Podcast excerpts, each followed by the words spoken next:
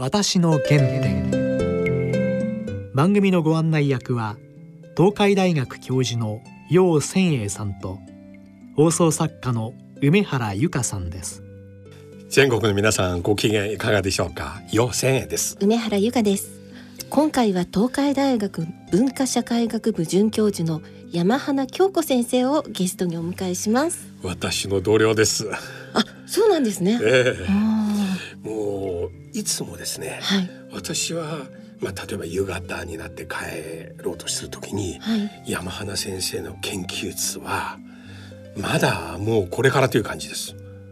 いつも夜最後最後までキャンパスはもう真っ暗になるまでにエジプトの7,000年前のある技術を再現しようと研究されてるんですよ。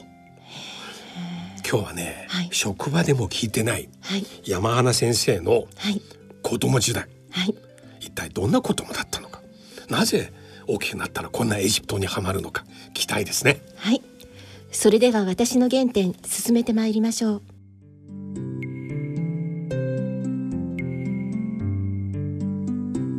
私の原点山田先生今日よろしくお願いします。よろしくお願いします。いや久しぶり自分の大学の同僚。そうですね。なんか緊張します。あのあえて普段一緒に仕事をしながらだけど山本先生小さい時どんな子供でしたかとか聞いたことありません？これをきっかけにですね今日聞きますよ。はいちなみにお生まれはどちらですか？はい、私生まれたのは四国の香川県の善通寺っていうところなんです。四国ですか？はい、そうなんです。はい。おいくつぐらいまでそちらで過ごされましたか？あの両親が公務員で転勤族だったので、うん、ずっとあの四国以外もいろいろ転々としまして、それでその善通寺の思い出っていうのはあんまりないはないんですけれども、うん、ただ善通寺っていうところは実は弘法大師の生誕地なんですよ。で大きなお寺があそこにありまして善通寺っていうあそこでいろいろあのお祭りの日とかあとそれからそこに私書道教室があったところに通ってたんで、うん、書道教室毎毎週行ってたんですよね。それは小学校に入る前？はい前です。あすでに。はい。ええー、そういう思い出があります。かなり勉強好きな子供でした。いえ全然勉強はしませんでした。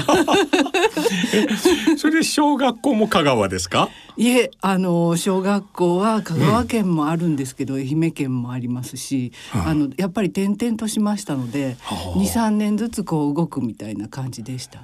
えー、小学校の時どんな子供でしたか、学校をサボることに命を懸けてました。いや私も実は 平日学校サボるのは楽しいですよね、えー、楽しいです。誰もいませんし。あの平日学校に向かってる途中突然思い切ってやめるって戻るとすごく気分いいよね。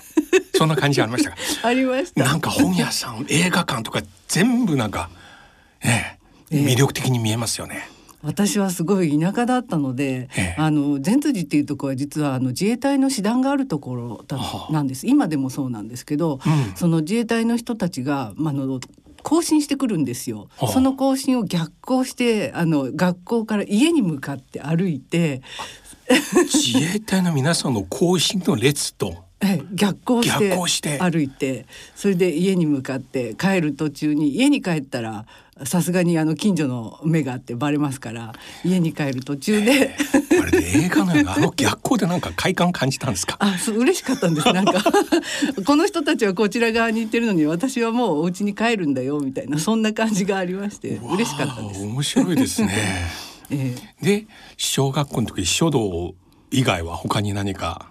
あの趣味のことを。やっぱり田舎でしたから、うん、とにかく親はあの何でもできるようにっていう女の子は何でもできるようにしなさいというふうに育てられたので書道だけじゃなくてそのお花だったりお琴だったりあの本当にいろんなお茶もそうでしたしいろんなものをまあ行きなさいということで小学生の頃すで、に、はい、日本の伝統文化ほぼ全般、はい、お花も、はい、日本舞踊もはい全部です。え着物で？はい着物で。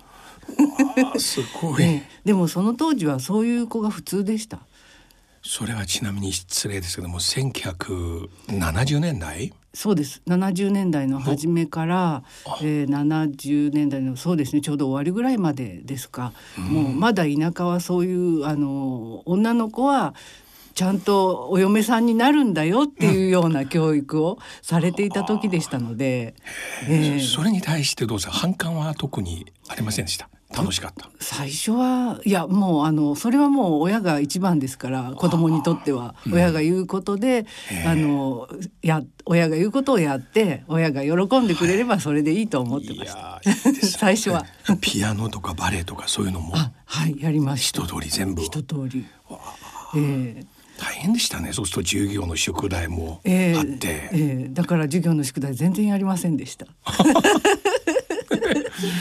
それで中学校は無事に入られました？はい。無事にもう公立ですからそのまま。そのまま、えー、そのまま。はい、人生変わったのはその後です。ちなみにちょっと待ってよ。中学校でどちらの中学校？その時中学校もやはりいろいろだったんですよ。いろんなとこ行ったんです、はい。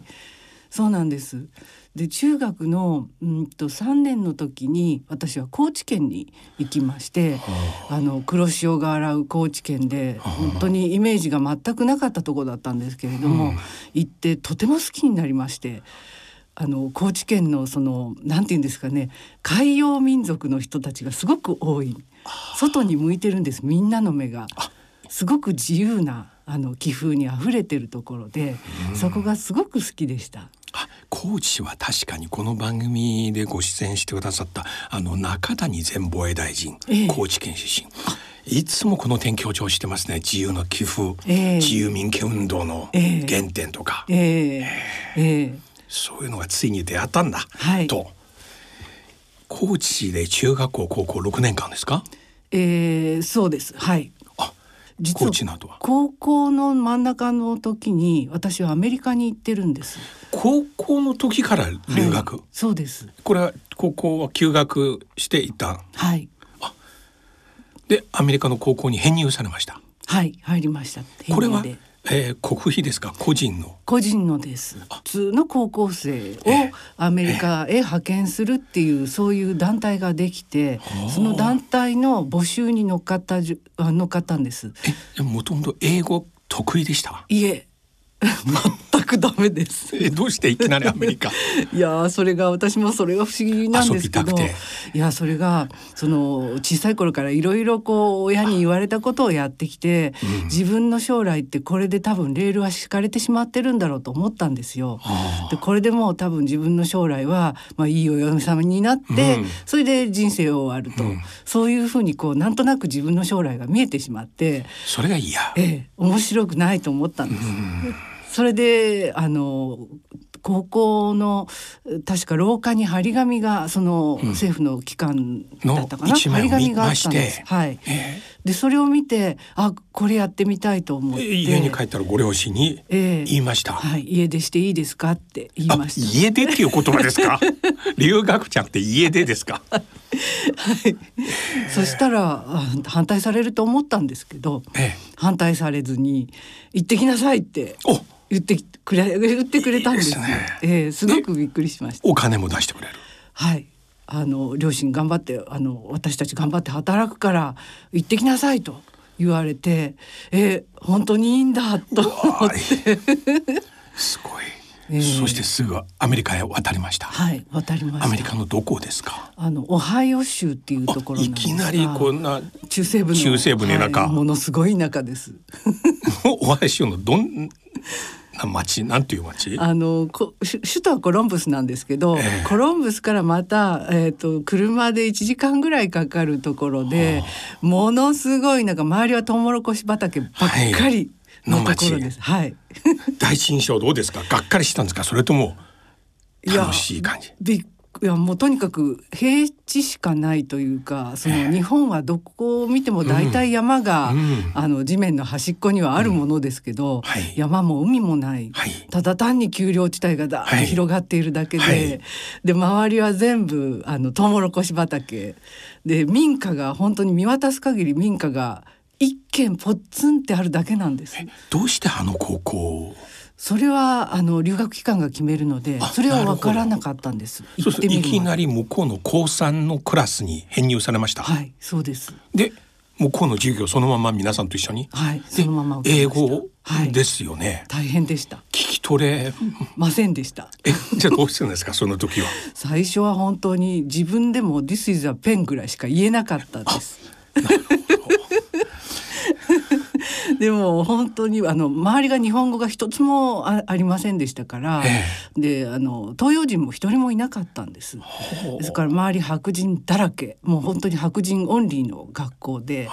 でそこの中で親切にしてくれる人が現れて、特に学校の先生はとても親切にいろいろ教えてくれて、うん、あとそれからそのホストファミリーの方が元、うん、あの小学校の先生だったったんです、ね、なるほど。それなので言葉に関してはこうヘレン・ケラーじゃないですけれども、うん、口の中に手を入れて発音を直してくれたんです。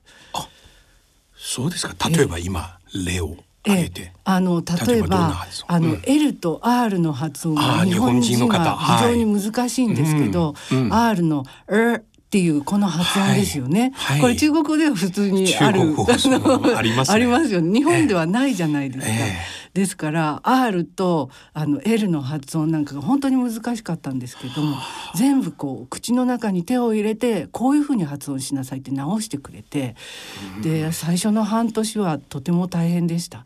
聞けないし話せないって大変でした。でも泣きませんでしたよね。一人で。泣く暇がなかったです。日本の学校との違いはどんなところですか？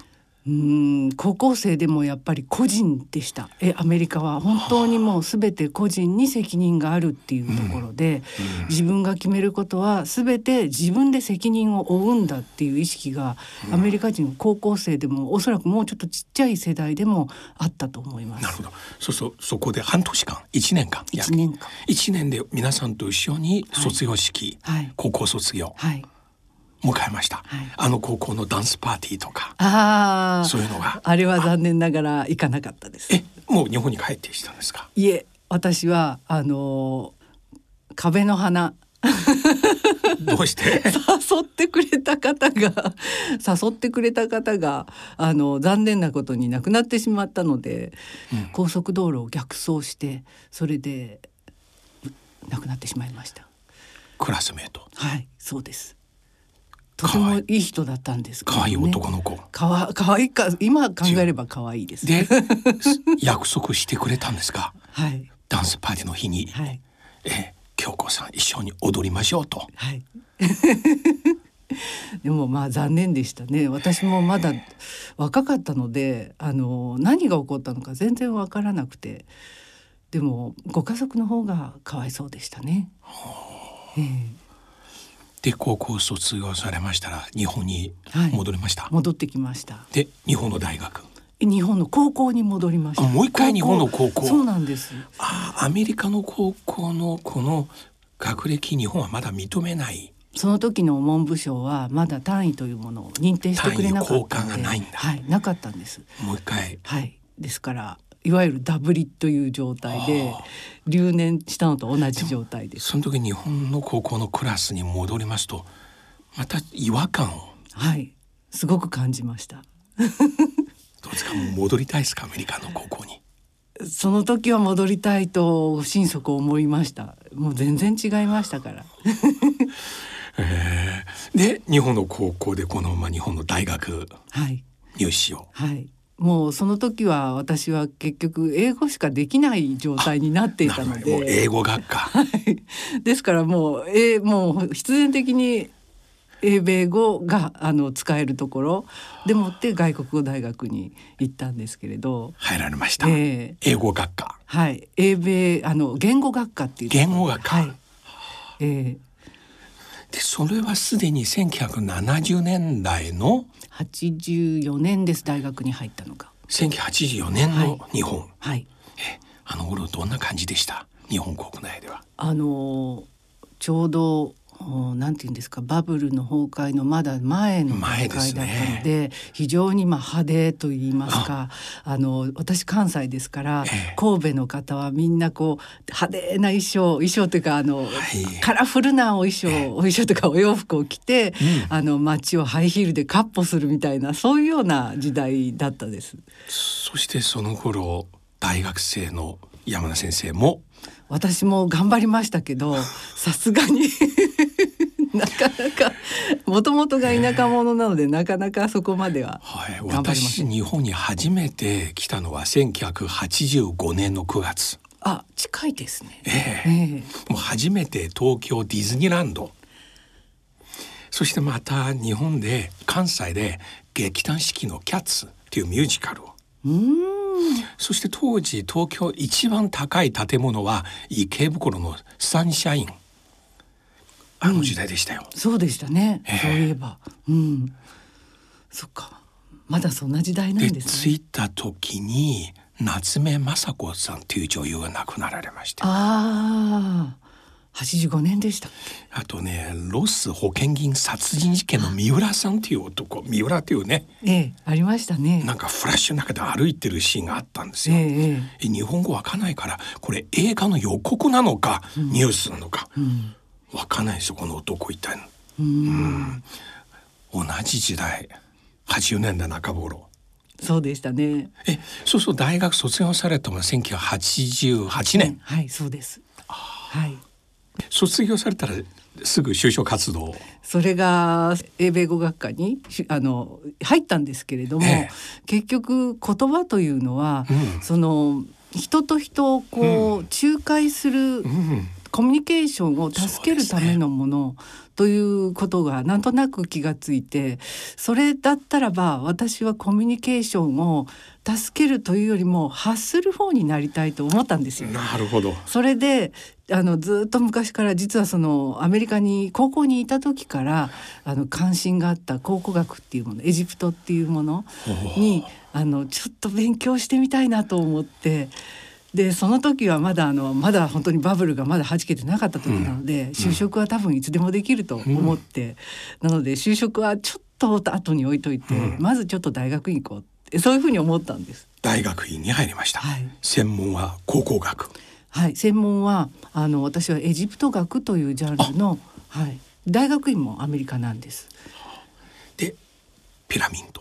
はい。の発掘とか。ピラミッド。はい。ピラミッドの小さい時はちなみにピラミッド興味あの実は、えーと、私が小さい時に多分1970年代の終わりぐらいだと思うんですけど、うん、あの世界への遺産っていうあのシリーズのドえーと、確か私が見てたのは写真集だったんですが、うんうん、あの写真集があってそれが家にもあったんです。うん、それで母親と一緒にこういうとこ行きたいねなんてずっと見てた記憶はあったんです。その中でエジプトの写真もやっぱり遺跡のピラミッドとかの写真もあってこういうところ行きたいねって言ってたのをあのちっちゃい時の記憶なんですけど多分そこら辺のものがこう少し出てきたかなと思うんですが。そこからエジプトですか。はい。はあ、そういえばもうそうするともう三十年ぐらい？そうですね。なんか。で、ね、再びアメリカへ。はい。アメリカのどちらですか今度？今度はシカゴ大学というところに行きまして。名門のシカゴ大学、中西部は変わらないんですけれど 結局中西部にずっといるっていう。それ1980年代の最後、はい、89年？そうです。80実は88年に卒業してその後89年からシカゴ大学に入ってでその後結構長い間なかなか追いついていけなかったので長い間頑張らせていただいて。シカゴ大学を含めてアメリカで何年ぐらいいらっしゃいましたか？はあの正確に言うと9年ちょっといました。ずっとシカゴ大学で、はい、ずっと？エジプト、はい、ずっと。89年の日本を離れて、はい、まあ、まさに世の中みんなバブルの時ですよね。そうです私が早稲田大学院の留学生として天安門事件のために東京の明治通りでデモ行進してた。ああ、そうなんですか。89年。おお、そうなんですか。もうその後渋谷公園通りの山手教会で亡くなった学生たちに対して、もう中国民主化やろうとかなんか一緒に泣きながら誓ってたよ。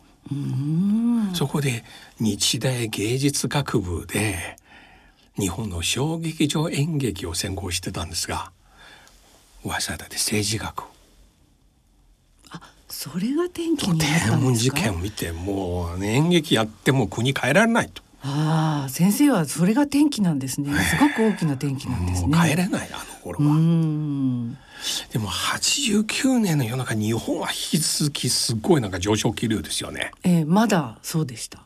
あの頃は日本はアメリカであの大リーグのチームを買ったりロックフェラーセンターを買ったり、うん、ソニーコロンビアピクチャーズで映画会社買ったりすごい時代ですよね。えー、そうですね。あの、タイムズの表紙はあの自由の女神像は着物を着てなんか日本は世界買うみたいな。えー、なんかとってもおごった時代です。そういう時日本人に対してどんな目線でした？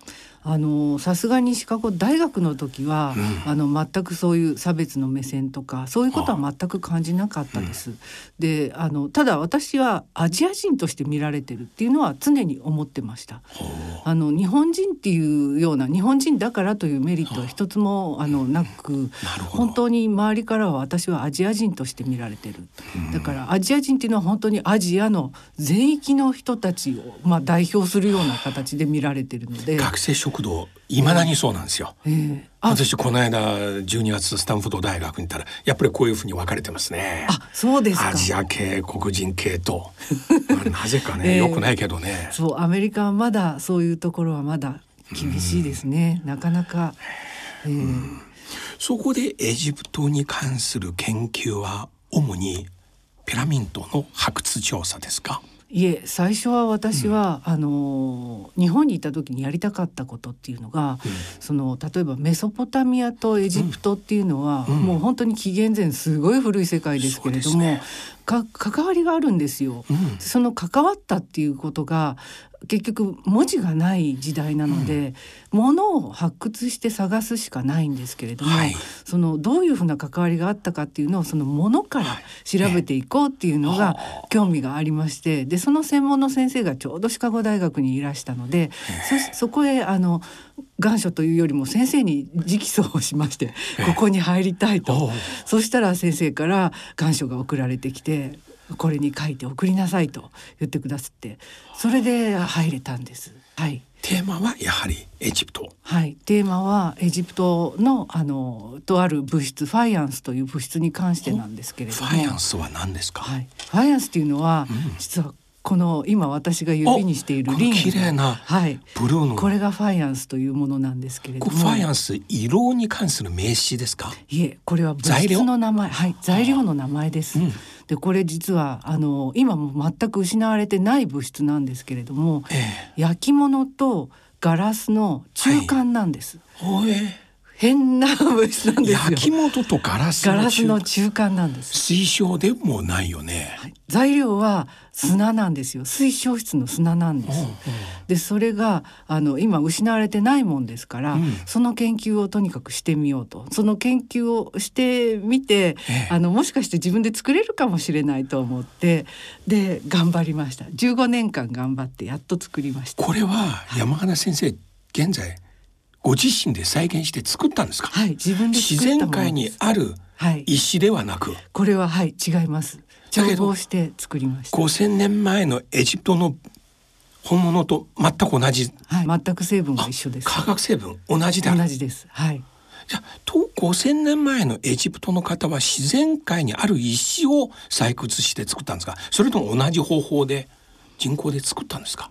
あの砂を使ってると思います。砂を使って水晶なんですけれども水晶あの砂からこう水晶を選び出して、はい、で水晶のまあ砂なんですが、うん、それといろいろなものを混ぜてそれで焼き物のようにして焼くっていう。わえー、素敵。これは当時エジプトでは一番最初これを発見されたのはいつ頃ですか？いわゆる例えば第一王朝とか。これはとても古いです、えー、実は紀元前4500年ぐらいですから今から6500年前。紀元前4500年前すで、はい、に実物ありました、はい、はい。ただもう作り方は今全く誰もわからなかったんです。そうすると先生が15年間研究していつ頃これをこれが、成功したんですか、最近？たのははい本当に最近です。えー、っと3年ぐらい前にやっとあの人様にお見せできるようなものができたちょっと待って小さい時 あの中学校で化学とか科学成績良かったんですか？全くやりませんそれはどういうことなんですか？どうしたんです？かこれ人類史上7500年ぶり再びこの光この材料が人類社会に戻ってきたということですよね。はいそういうことになります。ただまあこれはあの失われてしまったのにはやはり理由があって、作るのがすごく大変だから、とても面倒な作り方でないと作れないんですよ。ですから廃れてしまって今もうないっていうのはなるほどなとは思うんですけれども、なるべくその古代の技術っていうものを私古代の技術を学びたいんです。古代の技術を再現する。ええこれは素敵ですね。それであの化学なんか本当にやったことない古代の手法のままで。そうです。それはいいですよね。はい、はいただ今焚き火はできないのでさすがにこれはあのあの陶芸の窯を使っていますけれども、うん、どれで山花先生いつも私がようやった帰る時まだ研究室の中にずっと遅くいらっしゃって こんなこと。はい。お じゃゼミの学生たちも一緒にこれを。いえやりません。彼らはまた別です。これはねもうもちろん現在装飾品として大変価値あると思いますが私今これをね至近距離から拝見いたしましてなんかティファニーのあのブルーよりももっと濃くてもっと美しいですね。これは本当に綺麗な青色なので、ね、なかなかこの色は再現できないちなみに現在すでにこの方法を持って量産できるんですか？これぐらいの大きさだったら量産ができます。あ古い方法を守って作るなら、はい、ええ、いやちなみにもうすぐ僕ビジネス考えてしまいますがこれに関して特許。はいとかありますか？はい、特許はあの去年申請しまして、山田先生が、はい、実は私とあの東海大学の科学の教授秋山先生という方なんですけど、その方が科学についての知識をいろいろくださるんです。お二人でこのはい特許材料ファイナンスの特許を申請しました。はい、受理されました。はい。わあ、もうこれから例えばどんなような可能性ありますか？これ。それがですねこれはその私は古代の物質が再現したいというただそれ一心でやってはいるんですが、うん、やはり特許を取るっていうことはこれから先その何かしら役に立つものっていうものをこう見据えておかないといけないんで、うん、それ考えますと何か役に立つのかなと思って私もすごい疑問だったんですけれど、はい、ついこの間別の、うん、あの実は機械の方の専門の先生が、はい、この材質を調べてくださって、あの実はこれってスペースシャトルのあのそのシャトル本体とそれからシャトルの外、はい、外の外板っていうんですかね、ええ、あの太陽の熱を受けても、はい、あの燃えないようにするための突入する時、その板との間に挟まれているその糊の役割をするシリコンの物質ととてもよく似ている。っていうふうに言われましてなるほどなあ確かにこれシリコンでできてますのでなるほどなというふうに思いましてもしかしたら何かしら商業的に可能性があるのかもしれないです。なるほど。まだわからないです。私はそちらの方の専門ではないのでこれはシリコンと同じ材質ならひょっとしたらあのいろいろ情報をメモリ記憶することできますよね。ああその方面の方が何か開発されたらできるかもしれないですね。全くわからないですけど私は。これができた瞬間に先生あの瞬間どんな感じでした？いや。7,000年前のエジプト人と同じ方法でこの色が綺麗にできた時。いやあまりにも感動したので写真撮りまくりました。小さい時お母さんと話してあそこに行きたいと、ええ、そしてついに7,000年前のものを再現できて、えいやこれは本当に私山花ゼミ入りたくなりますね。これ今からこれどんどんエジプトの方7,000前7,000年前すでに到達した文明のレベル相当高い。そうなんです。そこがわからないのでまだ私はですからこれぐらいしかできないですからちなみに次の目標は？次の目標は実はこれよりももうちょっと大きいものを作りたいというのともう一つはやっぱり技術の歴史というのは必ず知っておく必要があると思います。それはあの恩子自身ではないですけれどもやっぱり古いものをよく勉強してよくそのあの知っておくことによって新しいものに必ず活かせると思うので、うん、古いこと古い技術っていうものをぜひ知りたい。で古代エジプトでは失われてしまった技術がたくさんありますからそれをなるべく掘り起こして今の世の中に少しでもこうなんか本かなんか書いて頑張って広めていきたいなと思ってるんです。そしたら誰か役に立ててくれる人がいるかもしれないです。7,000年前のエジプトの方今あのようで喜んでらっしゃると思いますね。まだ笑ってると思いますよ。まだまだまだだなって思ってると思います。聞きましてイギリスの学者トインビさんのことを思い出してます。すべての歴史は現代史であり。歴史研究の意義はまさにそこにありますね。そうです。本当にそうです。それは本当に忘れてはいけないと思います。今日どうもありがとうございました。ありがとうございました。またその続きを。新たな研究開発の成果を。チャンスがありここで聞かせてください。はいありがとうございます。どうもありがとうございました。私の原点。いやいかがでしょうか？山花先生かっこいいですね。面白いでしょう。男前な感じでした。少女時代から。はい。ね。あんなたくさんの宿題やらされながらまたさらにいろいろね書道茶道。うん。だけど嫌いですと明言しますね。そこはっきりしますねでも何と言ってもあの元気な一声今私の耳元にまだ響いてますよ。学校で食堂でチラシを見てそして家に帰ってご両親に家出したいと。留学に行くのに家出したい、そこでアメリカあの時代はすごいよね。いきなりアメリカの中西部。オハイオ州に。うん。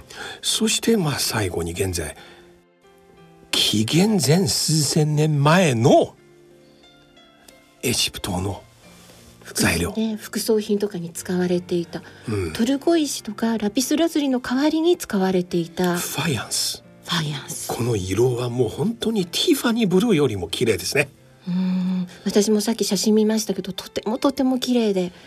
これをなんと再現で成功したんですよ。当時の作り方で、ね、ちょっと実際に見てみたいですね。うん。妖精とても5,000年前の高価文明のことも何にも知りませんし ちょっとどうしようかなと。